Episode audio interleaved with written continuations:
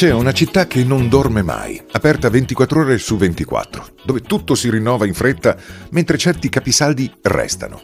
È una città che rappresenta il mondo, non l'America, dove coesistono tutte le razze e le etnie di questo pianeta. Allora, il fascino di New York e la sua skyline unica al mondo, giusto? E allora bisogna vederla dall'alto New York. Io la prima volta ero stato, come tutti credo, sull'Empire State Building, sulla famosa terrazza esterna all'86° piano, protetta da reti con un gran vento che la spazza, dove hanno girato un sacco di film. Adesso c'è un deck ancora più su, al piano 102, tutto chiuso da vetri.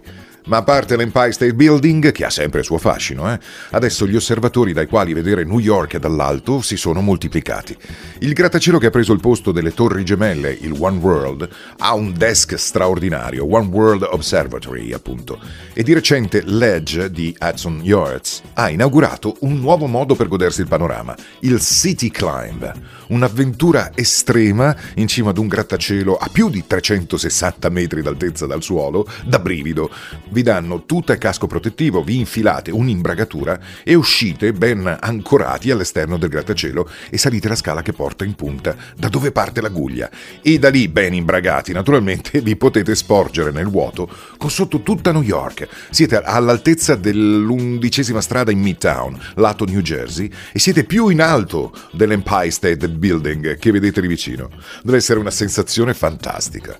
Naturalmente si può salire anche solo nella terrazza trasparente del l'Edge, senza bisogno di imbragature, e dare un'occhiata alla città, soprattutto al tramonto, perché New York è magica quando arriva il crepuscolo e si accendono le luci, miliardi di luci.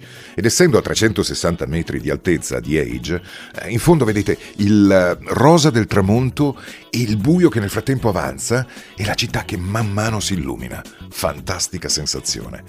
E lo scorso autunno ha aperto il quinto osservatorio di New York, è tutto giocato sulle trasparenze del grattacielo vetro e acciaio One Vanderbilt e sulla 42ª strada dalle parti di Grand Central Terminal, anzi credo si passi proprio dalla stazione per accedere agli ascensori.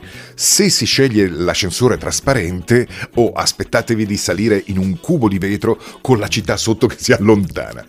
Se andate per il tramonto al Summit One Vanderbilt il biglietto costa di più, ma salire in cima a prendere un aperitivo per $83 a persona potrebbe essere davvero un'esperienza indimenticabile.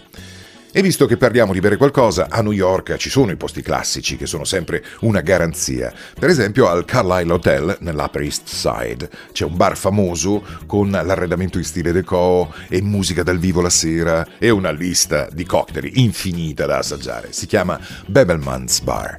Altro bar molto carino con un grande bancone per i bevitori è quello del Plaza Hotel, il Palm Court, che è famoso non solo per l'ambiente notturno ma anche per il suo afternoon tea, il tè che servono in modalità molto british. E questi sono i classici di Manhattan, dove i locali cambiano ogni 6 mesi. Li aprono dei professionisti, li lanciano, diventano famosi in città, the place to be, vanno tutti lì e una volta raggiunto il top li vendono e cominciano ad organizzare l'apertura di un altro locale, magari completamente diverso. That's New York, la città che non dorme mai.